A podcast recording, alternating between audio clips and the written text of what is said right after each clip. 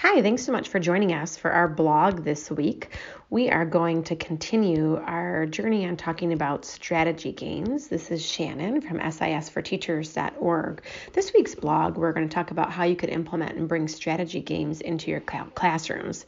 Teachers, especially in our M Cube schools, which stands for Molding Math Mindsets, project schools have been really raving about the game tutorial videos that we've been providing on our website. So, by top popular demand, the series will continue through February and we will continue adding to our tutorial library. Most of the time in our math workshop, the games that we bring kids for their Math with Someone stations are usually connected to the content we're teaching. So, for example, if you were teaching multiplying decimals to fifth grade, we'd want the students to be playing corresponding standard based games that would help solidify that concept. But this week, we're going to approach math games a bit differently and bring you three games that don't actually have to do with any actual area in math, for example, like multiplication or addition. Instead, these games are designed to help kids become more strategic in our thinking and sort of help them to string some of the strategy games that they've been doing. Um, to kind of really take these strategy games and sort of thread them throughout your math workshop. As we um, as we know, We've discussed before, students in the 21st century are really suffering from that disease of entitlement and instant gratification. As a result of having answers and information really at their fingertips from Siri or YouTube, they don't typically have to put a whole lot of effort into anything that involves mental challenge. Unfortunately, a lot of our students just want the answers. They really just want the shortcuts. They want to just have you tell them what to do and then they can do it. However, we need students to really think, right? We need them to be critical thinkers and innovators so we can help them learn to flex their mental muscles. Strategy games in the math centers are the perfect start starting place. These games gives a chance for students to use their metacognition as they think through different scenarios in order to be successful and win the game. This ties into the eight mathematical practices. You can get your free download of the eight math practices placemat for early childhood or the poster for elementary in our store from our county. These standards have raised the rigor in our curriculum and the demands that students go beyond just regurgitation of information. Not only must students know the answer, but they also have to be able to explain why they know what they know. A note on strategies. These are strategies involved in these games. As these videos were designed for students to learn to play the game, they will not give away the strategy in the tutorial. We recommend how to do the same as you interact with your students in the game. Explaining the strategy to the student, meaning like how to win, truly really shuts off their metacognition they're, we want them to be able to you know use these for repeated practices. We want your students to self-discover these strategies and tips on their own as they play. Our first game up is rotten apple. Rotten apple helps kids to question their metacognition as they play through possible scenarios. They do a little bit of predicting to decide what their partner might do if they make a certain move and then they would decide how they might react in the end. The game is incredibly simple. That's one of the reasons why i love it. It's designed it doesn't really involve a game board, which is great, nothing to copy. It just involves the materials of 13 counters.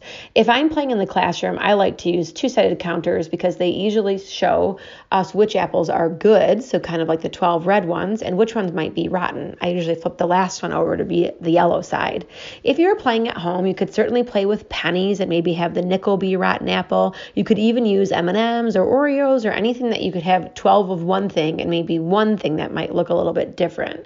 I vividly remember playing this with my son Connor at restaurants. We would use sugar packets as the good apples, and we would pull out a Sweet'N Low with as the rotten apple um, he would oftentimes want to play against the waitresses that we were uh, waiting for at the restaurant, which was quite fun. You can play this game as young as four years old and all the way up through adults. To play, you're going to lay the apples down in front of both players. You decide who goes first. The more they play, students might decide the strategy that they choosing to go first or maybe to go second don't really push them into going first or second. Let them kind of play and experiment. On their turn, a player can choose one, two, or three apples, which are really counters.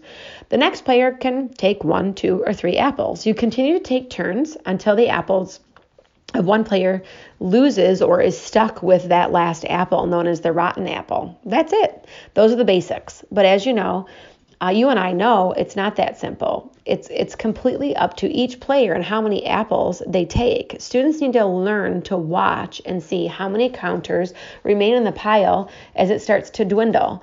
They'll need to play through different scenarios to see which will what will happen if they make certain moves. After a period of continuous play, we'll have the kids come up with the strategies that they think will make it where they would always be able to win or avoid being able to have that rotten apple last. Most kids will discover in the first few rounds of play that when the rotten apple and four counters are left, if it's their turn, they've lost and they give up. I'll prompt their thinking, however, and ask why they would say that. We want them to process and come up with a conclusion, something like this Well, there's one rotten apple and four regular counters left, so if I pull one, my partner will pull three, and I'll be left with the rotten apple. Or if I pull two, my partner's going to pull two, and I'll be left with the rotten apple. Same as if I pull three and my partner rolls, pulls one, I will still be stuck with the rotten apple. That kind of thinking starts a discussion of why that's happening. Some students will have different theories which you which you know you really want the kids to kind of percolate and share out with the whole class. Well, I think if you go hurt first, you'll always win. Okay, let's try it. The whole class pairs up and we kind of see the person goes first. Do they always win? No, they don't. Well, I think if you go second, you'll always win. Let's test that out. By testing out their series, you are not auto correcting or giving them the correct answer, but you're letting the students come up with a hypothesis and allow them to test it out to see if it's true. Some students might notice that if it's something to do with odd or even pulls during your turn. Okay, so you say, Tell me more about that. And they have the theory that as they are going, that they might think that the odd, why they think that odd or even pull might help them win. In the end, you never really want to, uh, you know, reveal the secret to the students. To you, the readers of the blog, we want to tell you that there is a mathematical reasoning as to how you can always win the rotten apple. But does it matter if you go first or second? That's for you to discover as you play. Our next game up is Nine Holes. This game is very similar to tic tac toe in many ways, except for one important part. There are no ties, or what I call cat's game. You always have a winner in nine holes, and the bonus is it really causes students to question their metacognition. Simplicity is another perk of this game. You can print the game board on our Strategy Games download, now only for $10 in our store, or you can make which comes with all of our strategy games, or you can make your own board pretty simple at a restaurant or a doctor's office in the waiting room, or even in your classroom on a dry erase board. Draw a large square, put a large plus sign in the middle to create four boxes. Why is it called nine holes when there's only four boxes or areas? Well, you actually get to play on the intersections of the lines in the game. That's the nine holes where you play and you place your counters on the intersections of the line in each of the four corners, in the middle, or where the lines meet on the border. I also like to play with two sided counters, but you could also play with clear counters. You could play with pennies and nickels, Cheerios and Cheez Its. It's up to you. To play, each player starts with their three counters on their colored counter along the side of the board. You're going to take turns putting the counters one at a time on the intersections of the game board, trying to get three in a row vertically, diagonally, or even horizontally. Typically, the game is like tic tac toe when you play your counter in tic tac toe, you're usually stuck and you can't move it. In nine holes, you can continuously move your counters around if you realize you need to block a partner or maybe you're trying to get three in a row. You continue placing counters until you have three in a row in the, on the game board. If a student's blocking, if if a student is blocking somebody with a counter, but they kind of take the move to help them get the three in a row, they might have to be careful. So if I had a counter and I was blocking my partner from being three in a row and I wanted to grab that counter off and put it in another place, I have to be careful because I'm actually opening up a place for my partner to come in to take the win. One of the things I like about Nine Holes is it can help kids to really question themselves and start to think through different scenarios. If I do this, what will happen? If I do this, then that will happen. What if I put my counter here? Would that work better? They can kind of play out the scenarios in their head to see if they can get three in a row. Sometimes the strategy might be done in a defense the whole time you might be trying to always prevent yourself from, you know, your partner not getting three in a row. Other times you might find yourself more on the offense. Sometimes you play and someone wins quickly with really you not even realizing it but you both, you know, because you're both kind of looking at the game board so strategically. Nine Holes also has a level two option that I've kind of created to make it more complex for students. Sometimes they might become bored with the game and you want to add a little bit of differentiation. The only change to the basic play is the way you move the counters. In level two, instead of being able to pick your counter up and move it anywhere on the board, you can only slide them on the line on another empty nine hole or hole. You can you can't go diagonally in this case. You only can move on the line segments.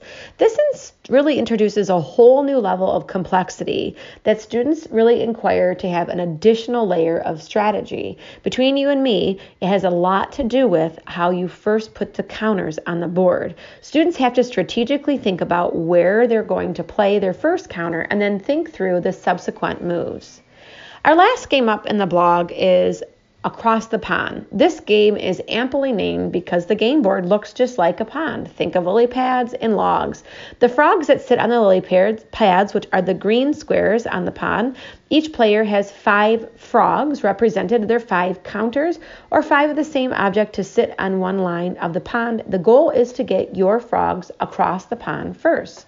To play, you're going to line up your five frogs on either side of the pond. Obviously, you want to use diff- a different object, whether it's the two sided counters or something else that can differentiate your frogs from your partner's frogs. Players take turn to move the two frogs in the same direction. It can be any direction, diagonal, forward, backwards, left, or right, but it must be in the same direction for both frogs. You can't jump frogs like you can jump in checkers. Only one frog may occupy the space at a time. If the space is occupied, find somewhere else to move. Logs, which are brown spaces on the game board, are dead spots the frogs cannot hop onto.